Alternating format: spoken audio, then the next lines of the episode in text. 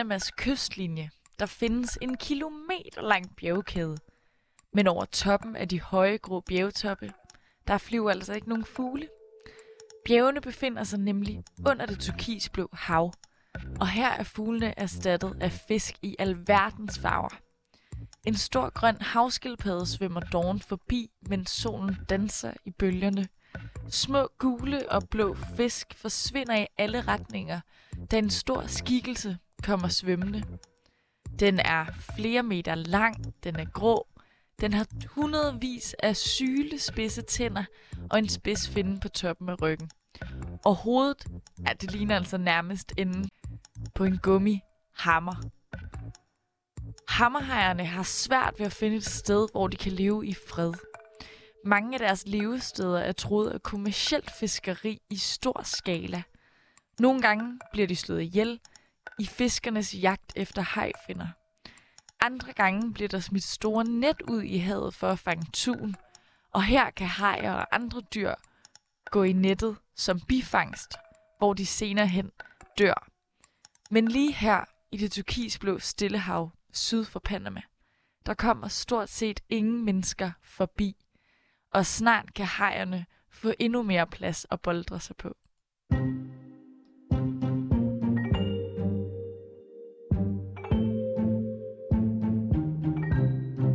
Det sydamerikanske land Panama vil udvide et havreservat, så det bliver på størrelse med halvanden gang Danmarks areal. Virkelig stort, og det vil så skåne livet for en lang række dyr som hajer, valer og havskildpadder.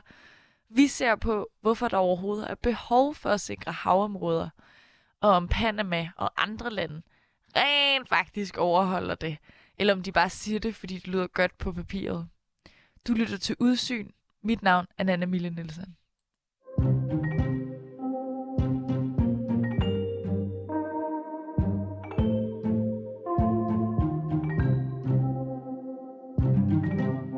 Altså, jeg er, jeg er vild med havet, og jeg synes, det er et, et ofte overset område af, af vores jordklode. Der er så meget spændende natur under havet også, og det er også meget, meget vigtigt. Meget, meget vigtig natur, ikke bare for naturens egen skyld, men også for, for hele planeten som, som et samlet system. Hvordan havene optager blandt andet CO2 og varme fra overfladen og afgiver det igen. Det er meget vigtigt for vores, øh, for vores liv her på overfladen. Plus at øh, havene jo også øh, producerer halvdelen af den ilt, vi indånder, så hver andet åndedrag vi, vi, vi tager, det er faktisk produceret i havet. Det her, det er Thomas Jacobsen. Han er journalist hos mediet Verdens Bedste Nyheder. Og han har altså dykket ned i historien om Panamas planer om at beskytte dyrelivet i havet. De har udvidet et øh, havreservat, øh, et beskyttet havområde, som faktisk blev oprettet i øh, tilbage i 2015, som hedder Cordillera de Coiba, som øh, dengang omfattede sådan omkring 17.000 kvadratkilometer hav syd for øh, Panamas kyst ude i øh, Stillehavet. Og øh, nu har Panamas præsident så meldt ud, at de vil udvide størrelsen på det her havreservat meget kraftigt, så det kommer til at dække i alt godt 67.000 kvadratkilometer. Ja, selvom det var et stort område til at starte med inden for Panamas eget farvand, så det er faktisk et endnu og meget større område, som fiskene nu kan boldre sig på i ro og i mag. De har oprettet reservatet på grænsen til Colombias nationalfarvand, og inde på deres grænse, øh, del af grænsen, der har øh, kolumbianerne også øh, oprettet lignende reservater, så de i alt kommer op på, jeg tror, det er 121.000 øh, kvadratkilometer. Så det bliver sådan et samlet beskyttet område. Og det svarer til, øh, så vidt jeg kan regne til, næsten tre gange Danmarks areal. Og havreservatet Cordillera de Coiba er også helt særligt. Det er nemlig stort set uspoleret. Og så er der et vivar af liv i området, siger her Thomas Kirk Sørensen, som er Verdens Naturfondens havekspert og sektionsleder. Jeg tror, der er øh, over 700 fiskearter. Der er utrolig mange hajer, som jo ellers er i tilbagegang øh, rigtig mange steder i verden havskildpadder, valer, you name it. Så det, det, er, det er nogle virkelig vilde steder. Og mange af de her dyr, der lever de her steder, har altså brug for rigtig, rigtig meget plads. Det, der kendetegner det her område, det er, at det er nogle oceaniske arter. Det er jo ikke ligesom en lille klovnfisk, der lever i en sønemone. Det er nogle arter, der bevæger sig over lange afstande. Det er nogle arter, der, der har brug for rigtig meget plads. Så det at udpege så stort et areal, gør, at de har taget højde for, at de her arter, som de prøver at beskytte, rent faktisk bruger al den plads. Ikke? Samtidig så lurer der jo nok fiskeri hele vejen langs kanten af det område, for at fange alt det, der ligesom kommer ud igen. Ikke? Det er nemlig ikke alle steder, hvor der er lige meget liv, siger journalist Thomas Jacobs. Man kan godt have den idé, at ude i havet, så er der nok, så fiskene er jo bare sådan spredt lige ud. Øh, lige, øh, fiskene er lige fordelt over hele havet, men sådan er det ikke. Der er store områder af havet, hvor der ikke er særlig meget liv. Der er måske nogle hajer og enkelte andre øh, større fisk, der svømmer rundt i de øvre dele af, af vandet, og så er der måske nogle dybhavsfisk længere nede. Men øh, hvis der ikke er lys eller en anden form for, for, for energi, øh, og hvis der ikke er næring, så er der faktisk store områder af havet, hvor der ikke foregår særlig meget, øh, hvor man vil kunne øh, sejle eller svømme rigtig lang tid uden at se noget som helst. Men så er der også nogle områder, hvor, hvor livet virkelig trives, og det er blandt andet inde ved kysten, ved koralreven, som vi jo alle sammen øh, har set øh, dokumentarfilm øh, om øh, på Discovery osv. Men der er også nogle andre områder, hvor der er meget liv, og det er, hvis der er undersøiske bjergkæder. Og der er også bjerge på havets bund. Og selvom de kan være mange kilometer høje, så når de altså ikke op over havoverfladen og bliver til for eksempel øer, som man har set det før. Til gengæld, så kan de her bjerge under vand altså være et rent slaraffenland for havskildpadder, for hajer, for fisk. De danner nemlig grundlag for en rig sammensætning af forskellige dyrearter. For det første så bliver havbunden løftet op, så at der er mere lys og for det andet, så er der, øh, så, så bliver øh, havstrømmene ligesom presset op langs de her bjerge, så der flyder vand ned fra bunden, hvor der er næring, men der ikke er noget lys og noget energi, op til overfladen, hvor der er øh, mere lys, sådan at alger og små dyr kan begynde at omsætte den her øh, næringsstrøm.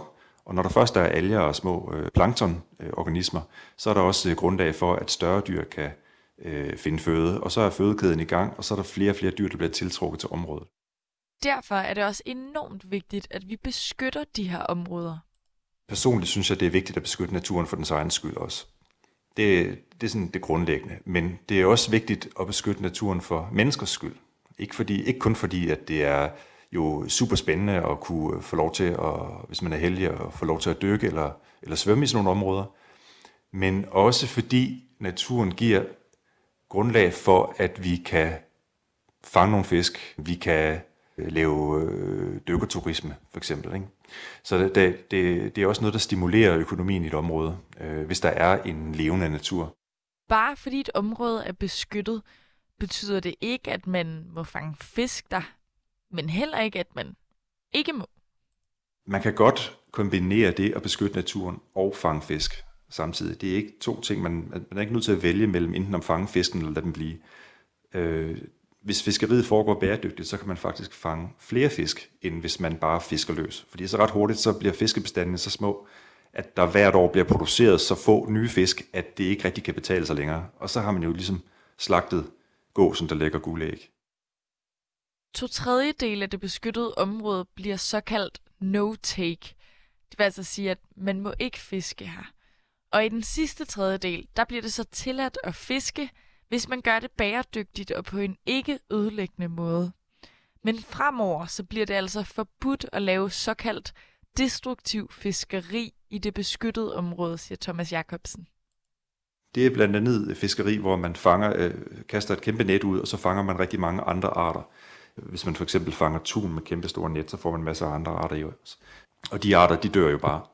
Øh, så i stedet for kan man også fange tun med, øh, med liner, hvilket er mere skånsomt. Og så vil man øh, kontrollere fiskeriet, så man kan undgå overfiskning.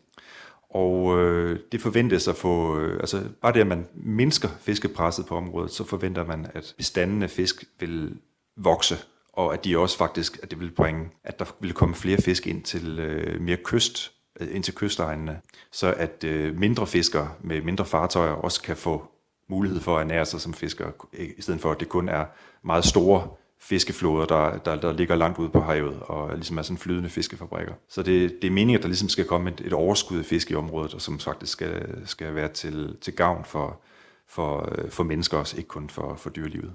Men fordi der er tale om så stort et område, så kan det også blive rimelig svært at kontrollere, tænker jeg. Det er også enormt svært, når man begynder at frede nogle områder, der er så kæmpe store. Altså hvis det havde været for 50 år siden, så øh, ville man jo øh, sende en kystvagt ud på en nærmest umulig opgave, at de skulle øh, sejle rundt derude på kryds og tværs, og hele tiden prøve at se, om de kunne nå at, at indhente ulovlige fiskeskibe. For at holde øje med området, så har Panama simpelthen hed fat i to virksomheder. Og de her to virksomheder, de laver satellitbaserede løsninger, og på den måde holder de øje med beskyttede områder langt fra land. Det drejer sig om techfirmaerne Global Fishing Watch og så også Skylight, det siger Thomas Kirk Sørensen fra Verdens Naturfonden. Det er sådan nogle systemer, der, der med satellitteknologi kan, kan lære, med sådan noget machine learning, kan lære, hvornår skibe opfører sig mistænkeligt, hvis de hænger for længe i eller omkring beskyttede områder. Hvis de begynder at have to fartøjer, der er lidt for tæt på hinanden i for lang tid, som kunne tyde på, at man flytter fisk fra det et skib til det næste. Derudover så har Panama altså også indgået et samarbejde med nogle store organisationer, som arbejder for bedre beskyttelse af verdenshavene. Og det er også derfor, at Thomas Kirk Sørensen er fortrøstningsfuld for, at det skal nok lykkes, det her. Nu, nu skal vi se, at de har høje ambitioner. De har øh, en forvaltningsplan undervejs, men vi må se, hvad det, hvad det ender med. Men, men det virker som om, de mener det. En lang række lande har frivilligt skrevet under på, at 30 procent af verdenshavene skal være beskyttet. Det har vi også herhjemme. Havene er nemlig troet fra mange kanter, siger Thomas Jacobsen. Problemet med havet er, at det har nærmest været sådan en form for øh, det vilde vesten. Selvfølgelig så har de forskellige lande jo øh, deres nationale farvand, hvor de ejer retten til det farvand. I nogle tilfælde så har staterne været for svage til ligesom at beskytte deres egne interesser, eller der har været korruption, eller de har simpelthen bare ikke været opmærksom på, at øh, havet kunne tømmes for fisk, og så er der blevet fisket for meget af den ene eller den anden grund. Så er der store områder af havet, hvor at det er internationalt farvand. Og der er det sværere at beskytte havet, for der er det jo ikke rigtig nogen, der ejer det. Og så bliver det et res om, at man fanger så mange fisk som muligt, fordi hvis man ikke fanger så mange fisk, så fisk som muligt, jamen hvad med de andre lande, så fanger de dem jo bare, ikke? Så har der været en idé om, at, øh, at havet var jo stort, og derfor så, øh, altså det er, jo, det er jo først inden for de sidste 50 år måske, at man overhovedet begyndt at forstå, at havet ikke er uendeligt. Både med, øh, hvor mange fisk man fanger, om hvordan øh, fiskemetoder kan ødelægge havbunden, øh, så der bliver færre fisk fremadrettet, og øh, at man ikke bare kan smide sit øh, for eksempel radioaktive eller kemiske affald øh, ud i havet, og så forsvinder det for evigt. Men hvor Panama nu siger, at de vil beskytte mere end 30 procent af deres havområder, så har vi i Danmark kun hæftet for, at denne her andel, det gælder altså for EU-landenes samlede havområde, altså ikke nødvendigvis i det danske farvand. Og her har lande som f.eks. Frankrig og England, de har oversøiske områder langt væk, som de så har peget på, og valgt skal være de fredet. Men det er ikke nødvendigvis der, øh, det rykker allermest, siger Thomas Kirk Sørensen fra Verdens Naturfond. Der, hvor, øh, hvor det bliver svært, det er, når vi kommer tættere på hjem. Fordi jo tættere du kommer for eksempel til Danmark, jo tættere på kysten du kommer, jo flere interessenter er der, som du øh, som jo er i fuld gang med alt muligt derude på havet. Fisker og råstofindvinding og havmøller og jeg ved ikke hvad. Så det bliver sværere og sværere at finde 30 procent af havet, jo tættere på du kommer. Og der er en tendens til så at placere de her beskyttede områder, der hvor de ikke nødvendigvis er bedst placeret. Men det er altså enormt vigtigt at beskytte havene, siger journalist Thomas Jacobsen.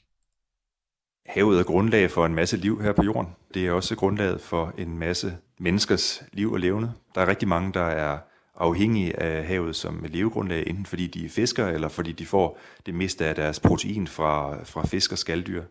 Havet producerer en masse ilt, som, øh, som vi kan indånde, og øh, så er havet jo bare øh, enormt spændende. Det her, det var altså de sidste ord fra Thomas Jacobsen, journalist hos Verdens Bedste Nyheder. Du kan læse mere om Panamas havbeskyttelse. Det kan du gøre på verdensbedstenyheder.dk.